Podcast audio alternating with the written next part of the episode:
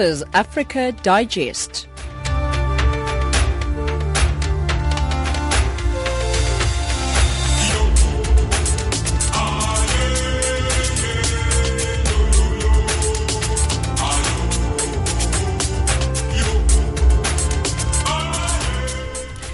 A very good evening. Welcome to Africa Digest. This is Channel Africa, the voice of the African Renaissance, broadcasting from Johannesburg in South Africa. We are on frequency 9625 kilohertz on the 31 meter band to Southern Africa. I am Spumelele Zondi, and with me in studio is Ann Musa, Wisani Matebula, and Figile Lingwati. It's 1700 hours. Let's take a look at the top stories. Protesters in Burundi's capital have burnt a man alive in ongoing riots. Mali is tense as the United Nations awaits the signing of a peace agreement. And the International Monetary Fund says sub-Saharan Africa is set for another year of solid performance despite declining commodities. And in sports, the Confederation of African Football and Qatar Football Association sign a five-year cooperation agreement. Here's Ann Musashi has your news.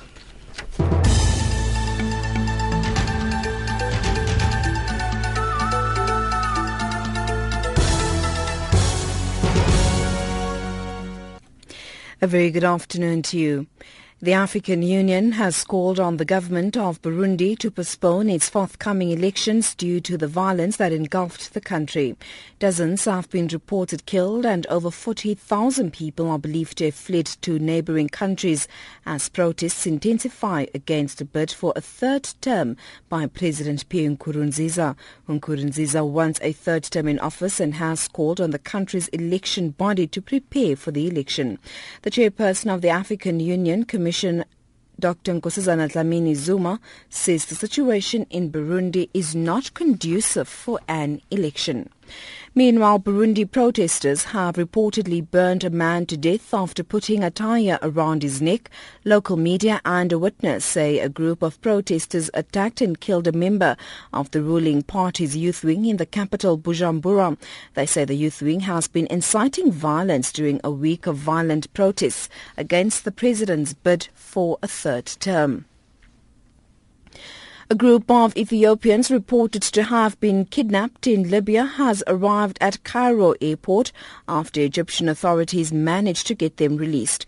Egyptian state television aired live footage from the airport where Egyptian President Abdel Fattah al-Sisi greeted about 30 Ethiopians who had arrived. Al-Sisi has reportedly called for international efforts to combat Islamist militants in Libya. Last month, a video purportedly made by the Islamic State and posted on social media sites appeared to show militants shooting and beheading about 30 Ethiopian Christians in Libya. It's all systems go for the official opening of Parliament of Lesotho by King Letsie III tomorrow. The opening follows the SADC-facilitated election held in February. It was brought forward by two years as part of a deal to resolve the kingdom's political crisis last year. Both the National Assembly and Upper House, the Senate, have officially been summoned by the King. Ntakwana Gatane reports. The parliament buildings are a hive of activity as final touches are made. Strict media accreditation is now underway. The Lesotho Mounted Police Service that leads the King's motorcade to parliament could be seen doing their drills during the week. The apex of the opening will be a speech from the throne delivered by King Letsie III to set the program for the seven-party coalition government for the next five years.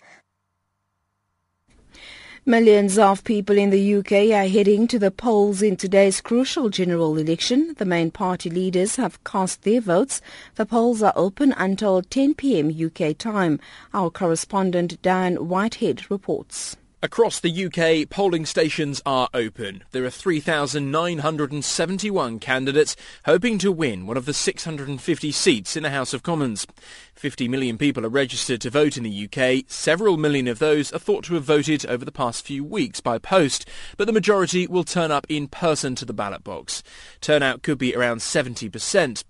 Once polls close at 10pm UK time, exit polls will be published before results come in from as early as 11pm right through the night. There should be a clear indication whether or not there is an outright winner or a hung parliament in the early hours of Friday morning. Election officials in Britain have meanwhile warned voters not to share pictures taken of themselves in, in polling booths as they cast ballots, warning that a selfie could land them in jail. The Electoral Commission says that while it's not illegal to take a selfie showing an image that shows, accidentally or not, how someone voted would infringe on rules on voting secrecy and could lead to a six-month prison sentence. That's the news headlines at 5.30 Central African Time.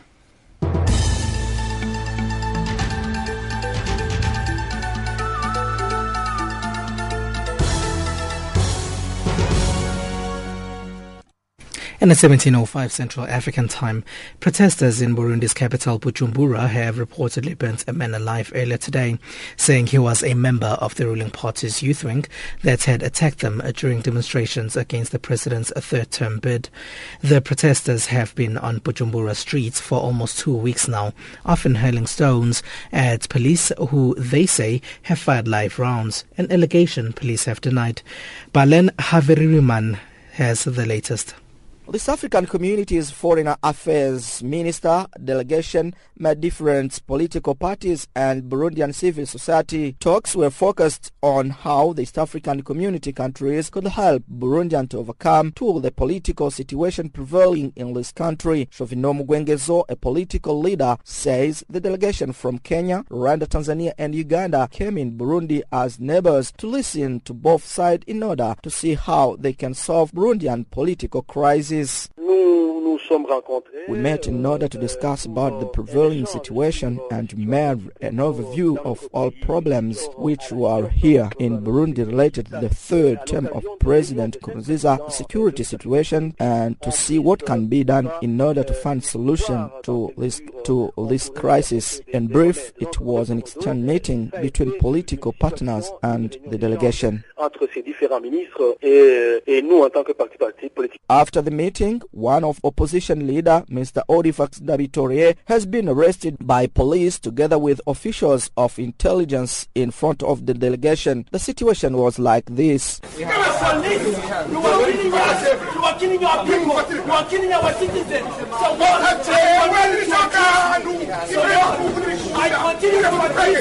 But later on in the night, Mr. Defax has been released. Meanwhile, demonstrations still going on in different neighborhoods of Bujumbura town. In Kinama, two persons have reportedly been killed by grenade throwing by youth of ruling party known as Imbonerakure. Those young who killed those demonstrators have been taken to soldier for more investigations. A person reportedly to be a member of Imbonerakure youth of ruling party CNDD FDD has been burned in Nyakabiga neighborhoods. Chairperson of Imbonerakure who are young affiliated to the ruling party CNDD FDD says each one will respond to what he has done and appeal those young people to stay calm and respect those who are in demonstrations. Reporting for China Africa, I'm Balin Havirmana in Bujumbura.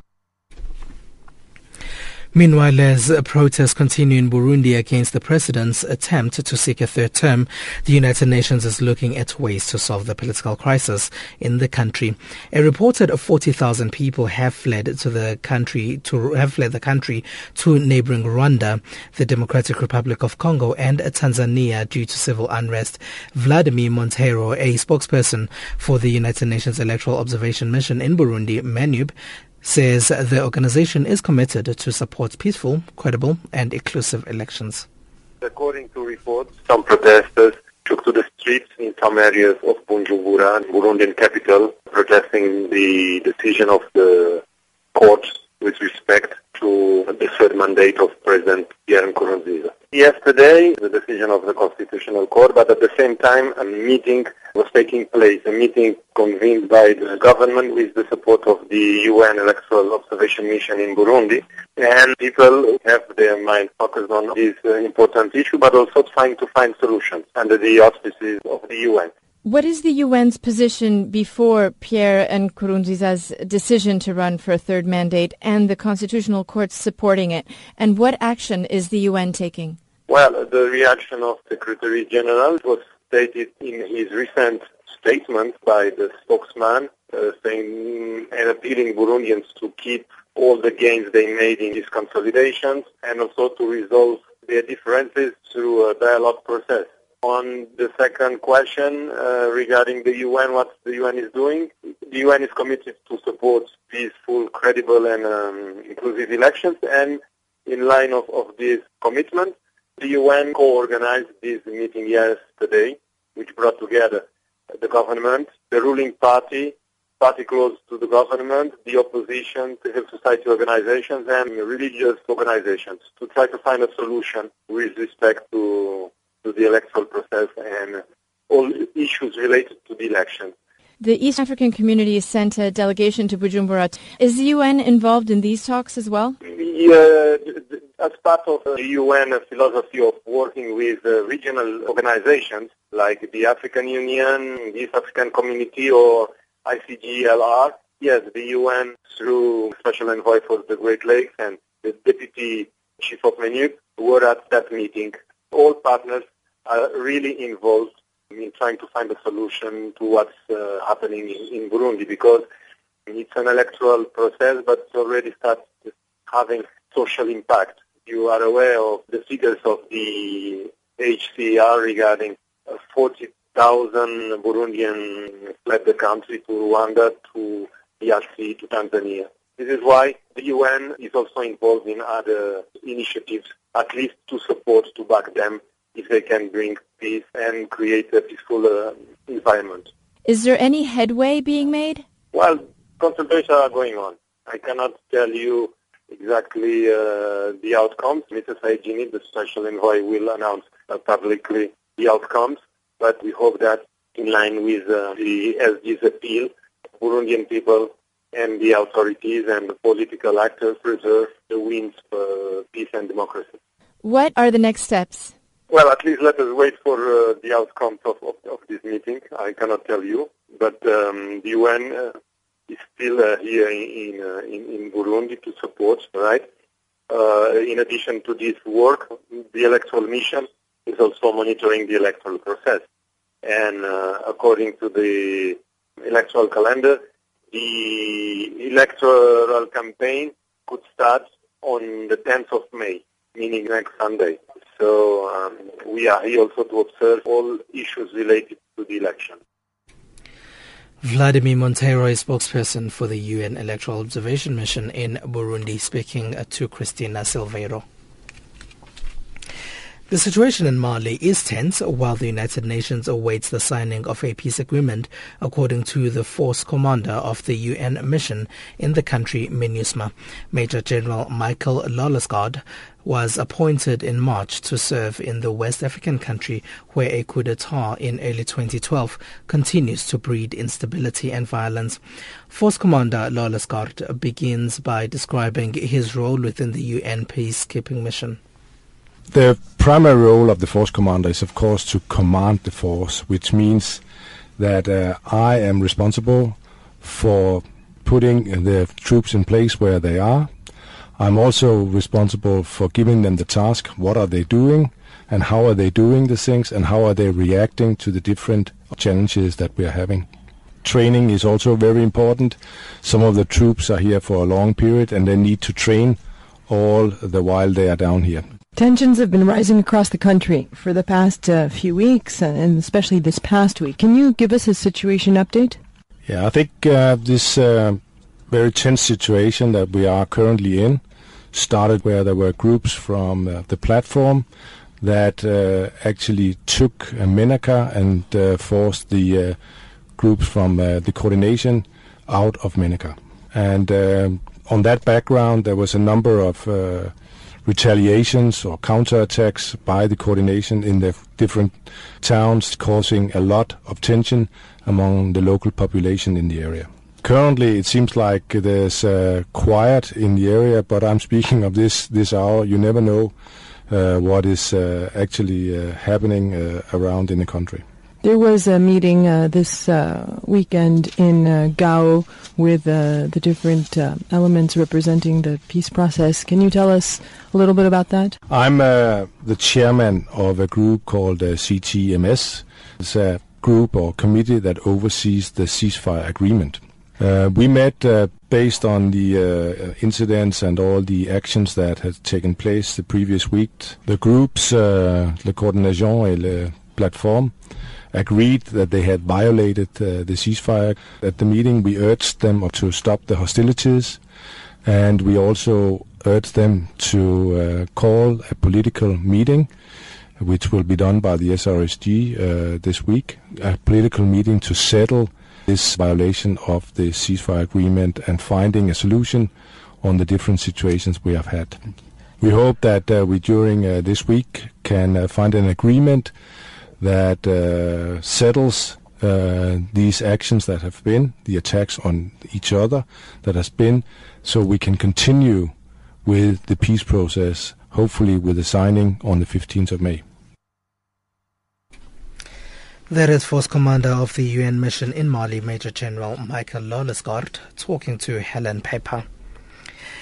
Kenya's Deputy President William Ruto recently told worshippers in a church service in Nairobi that homosexuality had no place in the East African nation.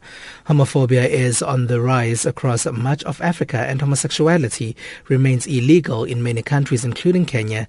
According to rights group Amnesty International, homosexuality is illegal in 36 out of 54 African countries and punishable by death in 4.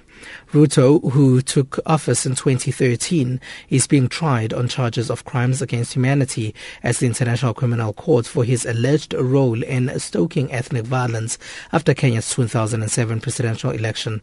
More from Muthoni Wanyeki, Regional Director for Amnesty International in East Africa and the Great Lakes region. Well, I think he's pandering to the more extreme views of the more conservative part of the religious movement here. What implications do you think such comments could have, um, given the fact that they are being uttered by someone of that position, of that authority? Well, of course, it's alarming to realize that someone who sits in the office of the vice presidency, who is sworn to uphold our constitution, doesn't seem to understand the implications of the constitution when it comes to equality and when it comes to respecting recent court rulings upholding our Constitution as concerns freedom of association. Do you think that Kenya, like most African countries who are anti-homosexuality, could possibly change their view uh, given that there are potential sanctions um, from the likes of the U.S. who usually provide aid to such nations? Well, I think first of all we need to be clear that homosexuality itself is not illegal. What is criminalized under the very old penal code that you're right we inherited from the British is sodomy, acts against order of nature. You cannot obviously make illegal what someone's gender identity is and you cannot make illegal what someone's sexual orientation is. Those are just facts of life. And I think as concerns the second part of your question, what is it that will make politicians of the ilk of Ruto or churches kind of and the general public change generally homophobic attitudes? I mean, that work has to come from within. Um, I think the African organized LGBTI communities have been very clear that in some ways external intervention is helpful, but in other ways it actually puts them more at risk. And I think there's a lot of work to be done to make African uh, lesbian, gay, bisexual, transgendered, intersex people just more visible so people accept, oh, you know, the LGBTI community is part of our community. Oh, African LGBTI TI people actually exist. You know, and they exist in multiple forms and multiple identities. I think the work is actually internal. But fortunately, many of us, like South Africa, like Kenya, now have constitutions that uphold basic kind of rights to equality, basic rights to life, security of the person, the right to be free from anti-discrimination, the right to organize, and I think it's the duty of all the human rights community to support the use of legal means to protect the LGBTI community as they come out, as they organize, as they begin to do the work of sort of influencing homophobic attitudes.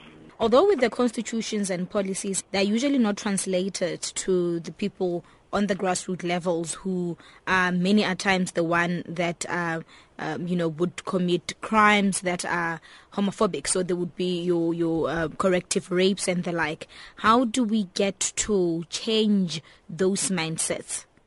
You know i think most people would if asked you know do you think someone should be beaten up because of who they are if you were to use a different identifier like race? Do you think someone should be beaten up because, you know, they're black, they're Asian, they're white? Most people would say, of course not.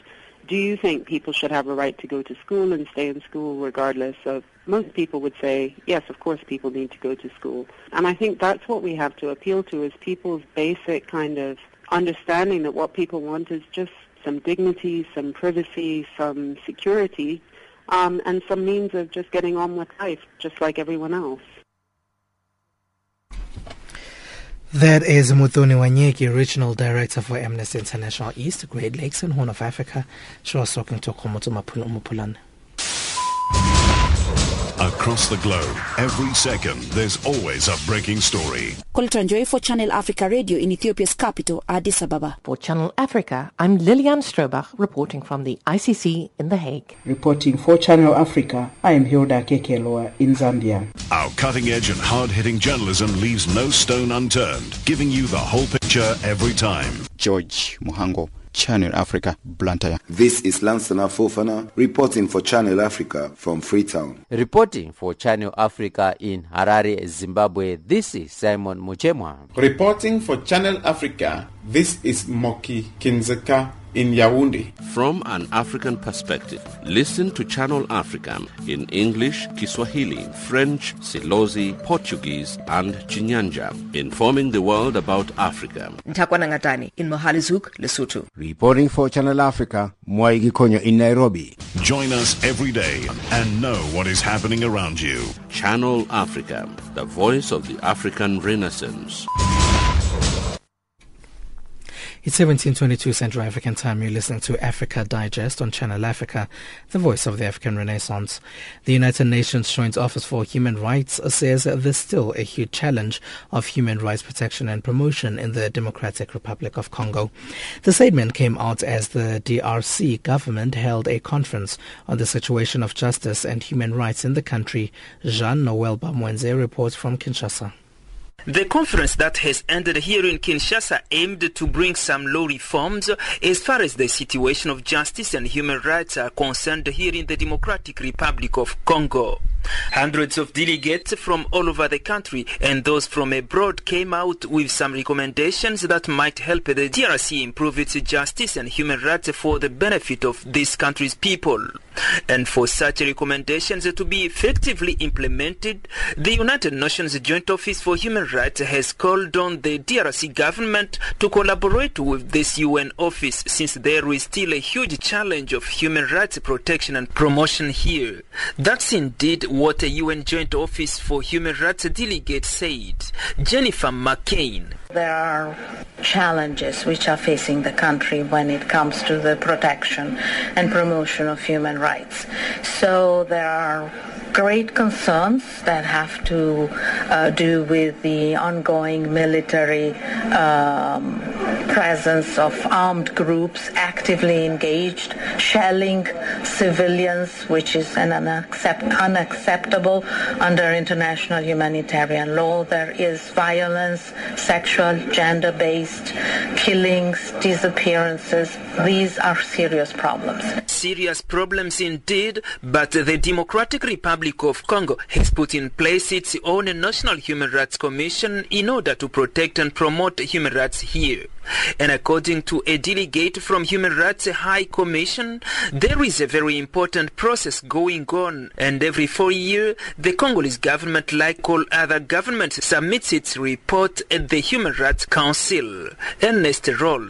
The request of the United Nations Human Rights Council in Geneva, who in March of 2012 asked the High Commissioner to do a report on the general human rights situation and on what her office is doing. There's a very important process going on now called the Universal Periodic Review.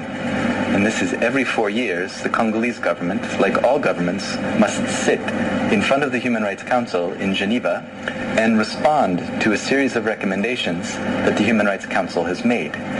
This is uh, in the past. Uh, in 2009, the DRC submitted its very first report to the Human Rights Council. This has been done while several observers believe the Democratic Republic of Congo has so many problems as far as the human rights situation is concerned. Some of the pro-democracy activists who were arrested here last March and some of their colleagues arrested in Goma in the east of the country are still detained and their lawyers have said the clients are going through a mistreatment. Jean-Noel Bamwese, Channel Africa, Kinshasa. The International Monetary Fund says sub-Saharan Africa is set for another year of solid performance despite declining commodities with a projected growth rate of 4.5% for 2015. It says while sub-Saharan Africa remains amongst the fastest growing regions in the world, the decline in oil and other commodity prices has kept this growth project at the lower end of the range experienced in recent years. More from Celine Allard, head of the study division at the IMF Africa Department? On the one hand, oil importers uh, in the region will continue to face very favorable conditions and they'll continue to grow uh, briskly. But on the other hand, uh, the eight oil exporters in the region have been hit very hard. And because they have limited buffers, they will have to undertake fiscal adjustment. And that fiscal adjustment will weigh on their growth outlook. So for them, we have actually revised down growth by about 2.5% for this year compared to what we were projecting in October. Mm. So it's a it's a mixed bag. Um, what about the uh, the strong U.S. dollar? Uh, is that having a, an effect on, uh, especially for those countries who have a high level of external debt? Is that a concern now? So um, you're absolutely right that the dollar has been appreciating quite substantially across many of the currencies in the region. It has appreciated against the euro, and a lot of countries are actually pegged to the euro, so they've seen their currency uh, depreciate against the dollar. Uh, but we've also seen other currency depreciate. Now, uh, on the positive side, it kind of mitigate the impact in domestic currency of the fall of the commodity prices that uh, expressed in local currency uh, for example, the price of oil has not declined as much as in dollars. That helps also mitigate the impact on the public finances uh, of those countries. Now, on the less positive side, uh, stronger dollars means also that imports are going to be more expensive. And in particular, infrastructure investment has usually a very large import content which means that higher price of import will probably mean slower investment effort, infrastructure investment for the region, and that's going to weigh on, on growth. Now, you also pointed um, the impact of a stronger dollar on uh, debt service. And this is indeed not a very good development for countries that have a high share of their debt uh, in foreign denominated. Uh, so some frontier markets are actually going to have a higher debt service. And we're also monitoring the impact it might have on banks' balance sheet as well. The report also looks at Africa's uh, growing population and more importantly the um, tremendous workforce expansion that's going to happen in the coming years is that going to benefit the continent or, or is uh, having to provide you know what's estimated as, as being like 18 million jobs per year for the next 20 or 25 years is that a potential problem for the continent? So you're right that uh, the region is on the cusp of a very significant demographic transition uh, as um, fertility rate decline, but also mortality rate declines. So we expect that in the next 20 years or so, the number of new entrants in the labor force, young men and women uh, getting ready to work in sub-Saharan Africa, will be larger than that number for the rest of the world combined. So this is indeed something very, very large uh, for the region. It can bring a lot of opportunities. And uh, in, in our report, we look in more detail in experiences in other regions that have experienced that kind of transition, Latin America and East Asia in the 60s, 70s. And what we see is that with the right policy, there can indeed be a very large demographic dividends, uh, meaning that that can help lift growth and living standards for the people in the region. That said, it is not going to be automatic. So with the right policy, it can mean a dividend, but you're right to point that if economic growth is not going to be there, it can also be a, a, big concern for all these people who would be unemployed in the region. And what about uh, what is the role of uh, trade?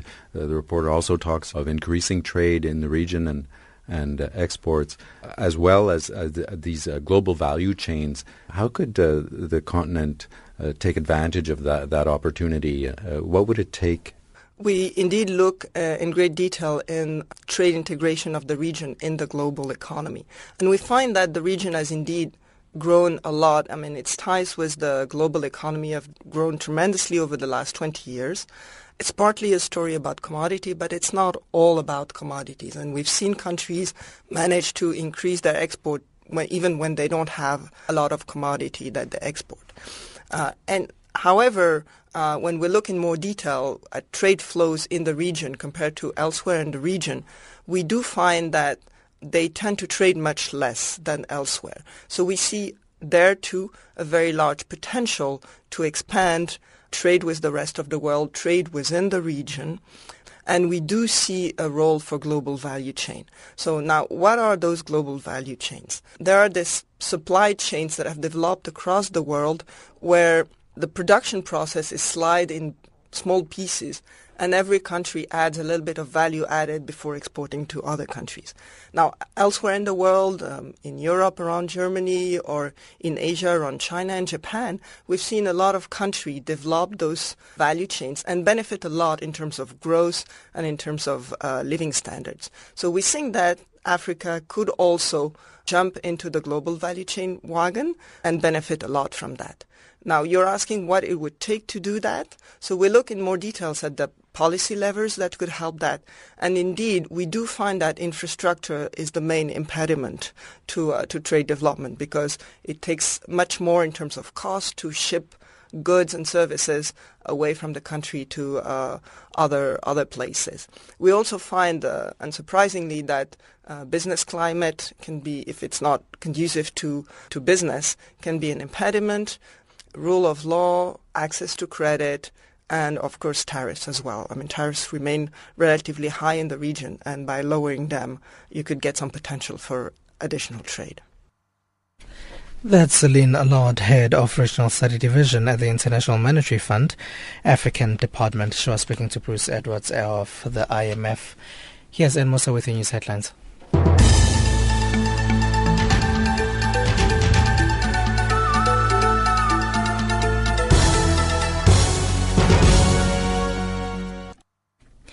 A very good afternoon to you. The African Union has called on the government of Burundi to postpone its forthcoming elections due to the violence that has engulfed the country. A group of Ethiopians reported to have been kidnapped in Libya has arrived at Cairo airport after Egyptian authorities managed to get them released. And millions of people in the UK are heading to the polls in today's crucial general election. Those are the stories making headlines.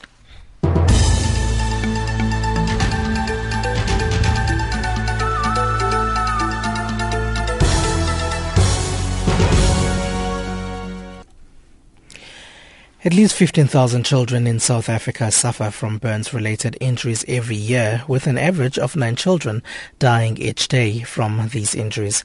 These shocking statistics make burns the leading cause of injury and death to young children in the country. South Africa is this week marking the National Burns Awareness Week, an annual campaign designed to provide an opportunity for burn, fire and life safety educators to unite in sharing a common burns awareness and prevention message with the public. To talk more about this, here's Colin Lee, who is the co-founder of the National Burn Association of South Africa. It's so very important that we create awareness around the issue of burns in South Africa. As you know, you know, there's extensive injuries in this country, a lot of fires, particularly in informal settlements and one-room dwellings. And, you know, it's a very, very expensive and debilitating injury for people to get. So I think it's very important that we get public awareness out there and education that we can teach people to avoid these kinds of issues and, you know, to save not only themselves and their families huge amounts of trauma, but also to save a lot of money for the country. Mr. Lee, do we know where and why these burns related injuries occur? Elizabeth, uh, statistics are a little bit difficult to get hold of, but a lot of incidents happen. I have seen reports from sort of the Fire Protection Association of South Africa where in Ekurhuleni alone, I think 11,000 incidents were reported in one year. I know they also say that the insured fire losses in this country are between 1.4 and 1.8 billion rand a year. So, yeah, it's, it's very extensive in this country. I think it's our socio-economic conditions that create, you know, the problem in that people are living in one-room dwellings. They're cooking and heating and eating all in one room, and that always creates an environment that's dangerous. And also, in this country, unfortunately, I think alcohol abuse also plays quite a large role in the number of incidents we have. As an organization that deals with these issues daily, what are some of the things that you feel often compromise fire safety? I think it's ignorance. We need to get much more public education out there. People don't think about these things. They have the attitude, I think, most times that this can't happen to me or my family. They don't take the precautions and perhaps they don't or aren't educated enough about the dangers of fire. So the National Burn Association tries to ensure that our public education gets out there, that we make people aware of the dangers, and that we teach them what to do in the case of either preventing fires or preventing burns and how to deal with them afterwards. Educate us a bit here. What precautions can we take to keep ourselves safe from potential burns? There's obvious things like you must try and avoid being close to heat sources. So we advise people to keep a one meter radius away from a heat source, whether it's an imbawula or brazier, or if it's an open flame like a candle or a heater, anything that can cause something to catch a light, try and have at least one meter distance away from it. In terms of paraffin stoves, to learn to operate them safely, to be very aware of when you're using heating appliances like paraffin stoves or even heaters or braziers or even cooking on little spiral electric cookers, to be very aware at all times about the environment. So if there are children in the nearby that you that don't pull a pot of steaming porridge or water on them, or if there's a kettle nearby that they don't pull the cord on the you know the kettle, that they don't bump the table and the stove falls over and creates fire, or there's a candle standing and they bump it over, or it's standing too near a curtain. There's so many things that lead to these incidents. So it's really for people to try and use their common sense and understand that a very small flame can create a very big fire. And in the event that an injury has occurred, what's the best way to deal with it? All right, so that's a very interesting question. The recommended first aid treatment is first of all to remove the person from the source of the burn. In other words, if they're still lying in the shack and the shack or the dwelling is alight, to remove the person from the source of the burn, but without endangering themselves. There's no point in two or three people being burnt. So you remove the person and then you check that they're breathing, if they're breathing, and you try and stop any bleeding that there is, and then you cool the burn with running water, nothing else. You don't put Colgate or you don't put vanilla essence or you don't put butter, just cool running water and you phone the emergency services as quickly as you can, get medical assistance as quickly as you can, or get the person to medical assistance as quickly as possible, and try and keep them as clean as possible so that infection doesn't set in later on. The numbers that they must call from a landline must be 10177, and from a cell phone will be 112, and there's another number 084124, which is ER24, which can assist them. Colin Lee is the co-founder of the National Burn Association of South Africa, talking to Elizabeth Liticha. A new report shows that long-term cooperation drives success in the land redistribution process in South Africa. The land redistribution process remains one of South Africa's key socio-economic processes aimed at economic transformation. The research was conducted in northern KwaZulu-Natal municipal districts indicates that the land distribution process lags far behind, unable to meet government's expectations, and in many cases, farms are unsuccessful after the transfer process. Finance and Economics Area Head at the University of South African Graduate School of Business Leadership, Professor Nhlanhla Mbatha, led the research and he explains. The background to the paper is that we started working on this around 2007. when I was still in Grahamstown at Rhodes, and subsequently I worked on this at UNISA in 2012 and at the HSRC. So the first series of papers were, or discussions were around uh, land prices, right? That government agencies were worried that there was uh, an overinflation of prices in the land redistribution process. Can I just say that the land redistribution on its own is a program under land reform and it is separate from the land restitution program. So in redistribution it is really about uh, acquiring land for commercial purposes, for farm businesses. And that's what our research is focused on.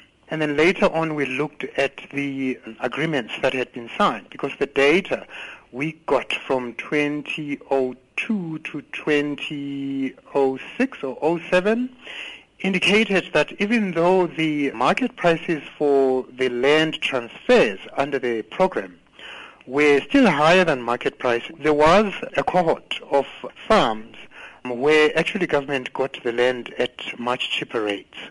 But in those transfers, there were also agreements between the previous owners the outgoing farmers and the new incoming farmers, monitored at a government level by government agencies where government got those farms at cheaper price. Your research found that the state lost most of its buyers during the bargaining process. What led to this? So that was in the initial discussions when we were looking at prices. Why were the prices that the state ended up paying much higher than the market prices for the land transfers at the time. We found that sometimes what would happen is that the valuation of land would take for as long as three years to complete, and it was full of red tape.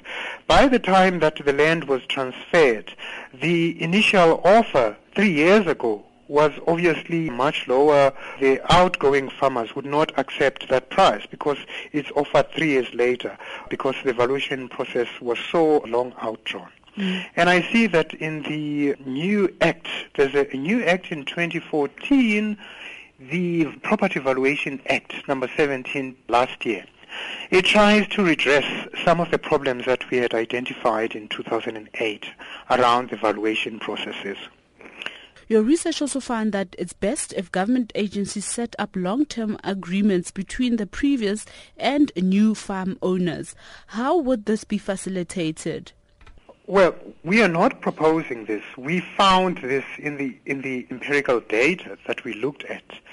What we found, like I said earlier, is that the farms that were sold within some kind of an agreement between the state, the outgoing farmer, and the new farmer the state paid a lower price to start off with, but there was also this agreement where skills would be transferred from outgoing farmers to new farmers. And these new farmers would be introduced to networks, business networks that would ensure that there is no productivity drops. In fact, we found a 10% increase in the level of productivity on farms that occurred within those agreements as opposed to a 12% decline when there was no such an agreement. So the proposal actually comes from empirical evidence of what we've seen. And so the proposal was that why don't we try and replicate this model and it doesn't mean that because government is paying lower, that does not mean that the outgoing farmers are not getting their due because suddenly now they have a new contract to work with. Basically, the business is both for the incoming farmer and the outgoing farmer.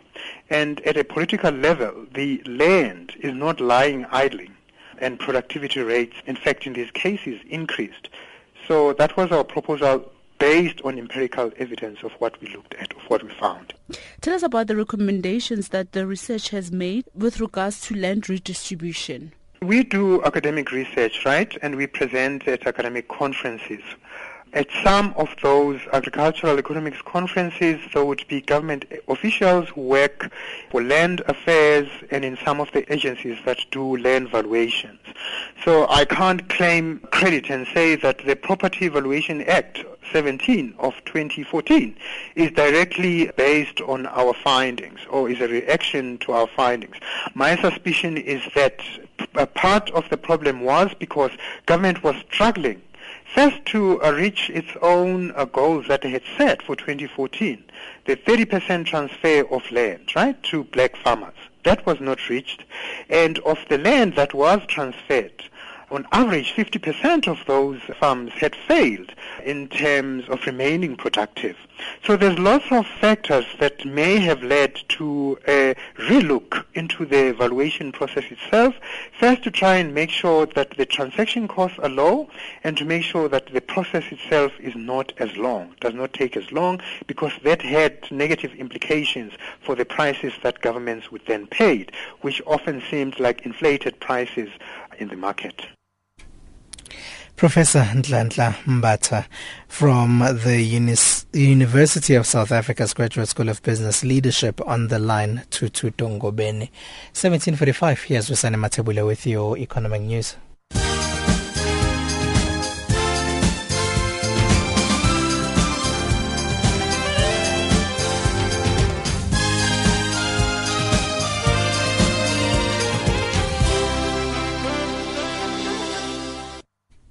Thanks, Pumelele, and good evening. The International Monetary Fund says Sub-Saharan Africa is set for another year of solid performance despite declining commodities, with a projected growth rate of 4.5% for 2015.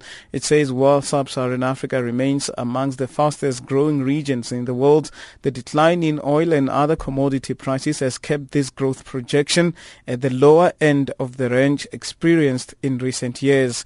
IMF Celine Allard the dollar has been appreciating uh, quite substantially across many of the currencies in the region.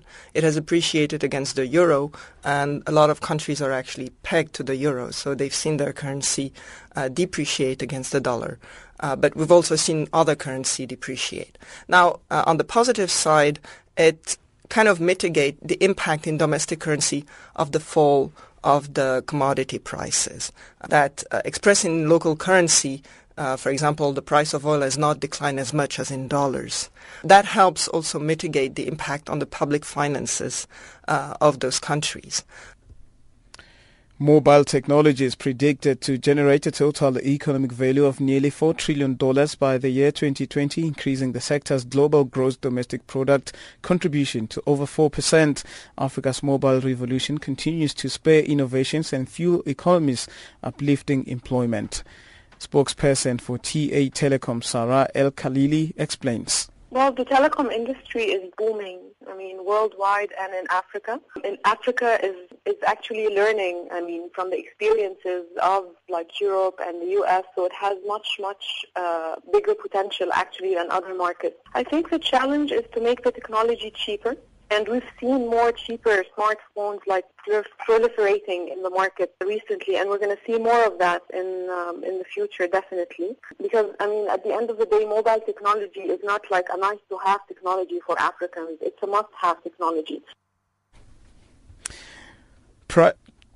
Rather, private airliner Comair has uh, argued in the North Gauteng High Court in Pretoria that uh, South African Airways has repeatedly driven itself into serious financial difficulties because of what Comair calls SAA's undisciplined commercial behavior. The company wants the court to declare government decision to bail out SAA with guarantees total totaling millions of dollars unlawful and unconstitutional. Comair argues that uh, this promotes anti-competitive behavior in the domestic air transport industry. However, SAA senior counsel Jeremy Gauntlett dismisses the argument. But it could be that it's got to go to cabinet. It could be one or the other uh, safeguard, but it could not sensibly be that these two poor, two poor ministers who are sitting dealing with dire circumstances are supposed to be underwriters for all forms of policy compliance which have not inched their way into any form of exigible law yet. So we respectfully submit the policy argument is without substance.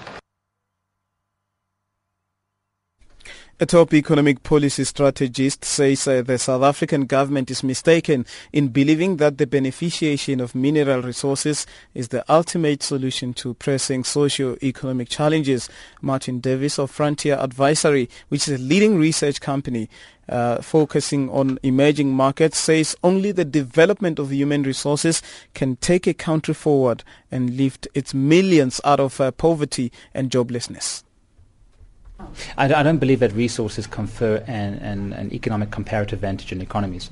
Economies succeed because of talent, entrepreneurship, wealth creation, and ultimately people. The most important resource, and anyone, I'm sure, will agree with me, everyone will agree with me on this point, the most important resource a country or society has is its people. Develop the talent, allow the talent to thrive, and watch economic magic, value creation take place. South African Power Utility Eskom says higher demand for power as winter approaches is among the reasons for power cuts in some parts of the country. Eskom spokesperson Khulu Phasiwe. The reason for this implementation of uh, load shedding, we do not have enough generating capacity at this stage because some of the generators that broke down yesterday are still not back online yet. And also late in the afternoon, that's when we see a lot of demand on the power consumption. Because of the cold weather conditions in, in, in parts of the country, people are beginning to use uh, uh, heaters as early as 5 o'clock. And during that time, that's when we see a huge demand generally in terms of power consumption. And Africa's biggest bank by assets, uh, Standard Bank, has appointed 57-year-old former Eskom Chief Executive Thulani Gqabashe as its new chairperson. Gqabashe will take his position at the end of the month at the bank's annual general meeting, replacing outgoing chairperson Fred Phaswane. Fred Nxumalo has more. Gqabashe, who was head of the state power utility Eskom for seven years, is no stranger to Standard Bank, having been an independent non-executive director since 2003. He will also bring in a wealth of corporate experience at directorship level. At present, Gqabashe is the chairman of Build Africa and MTN Zakhele, a non-executive director of Toko Invest, and will retire as chairman of Imperial Holdings in November. Financial indicators, the dollar at 11.98, South African rands at 9.66, Botswana Pula and 7.29, Zambian Kwacha also at 0.652, the British pound and 0.89 against the euro. Commodities, gold $1,187, platinum $1,138 a fine ounce, Brent crude oil is at $67.27 per barrel. That's how it's looking.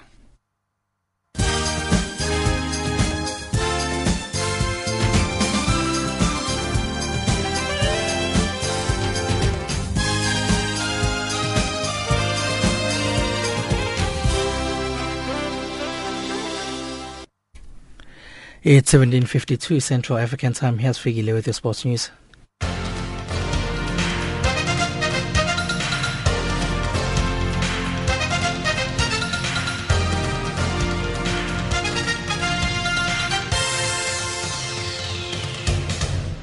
Now, sports update this hour. The Confederation of African Football, CAF, and Qatar Football Association have signed a five-year cooperation agreement for the development of football between the two organizations.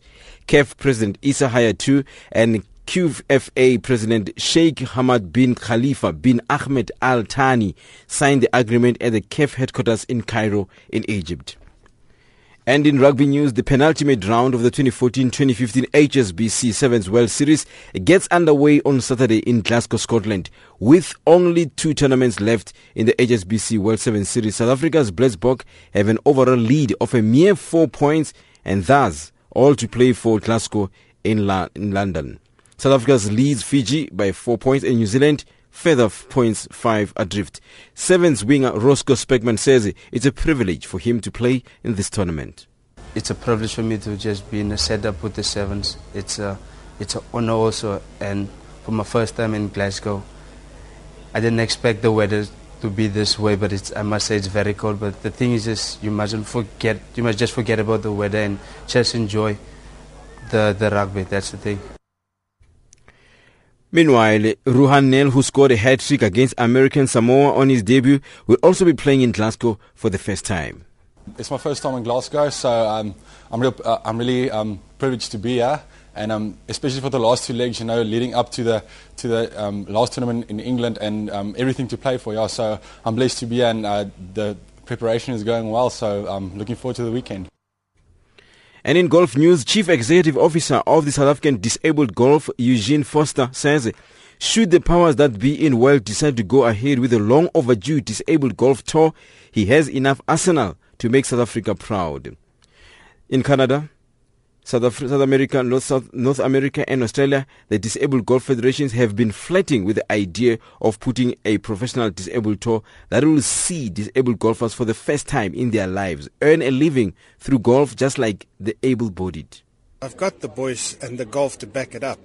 So, um, uh, should a tour happen, we've got half a dozen boys um, that can contend. Not only just pitch up and play and uh, let's feel sorry for the boys, they will contend. Josh uh, is a, a, Canadian and, and, and US champion, and he got beaten by two South Africans. So that's why I say I'm really excited about the future and about getting these guys into a position to play more golf, more competitive golf. That's your sport news this hour.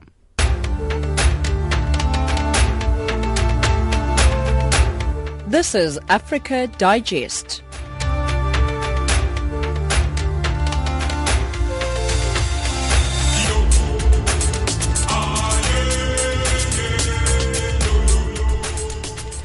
It's 1755 Central African Time. Let's recap your top stories. Protesters in Burundi's capital have burnt a man alive in ongoing riots.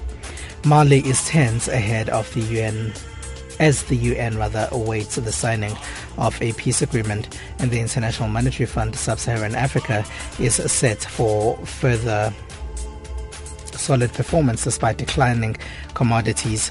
And in sports, the Confederation of African Football and Qatar Football Association signed a five-year cooperation agreement. And that wraps up Africa Digest for this hour from myself, Fumile the producer, Lebo Muna Mohulu, and the rest of the team. Thank you for listening.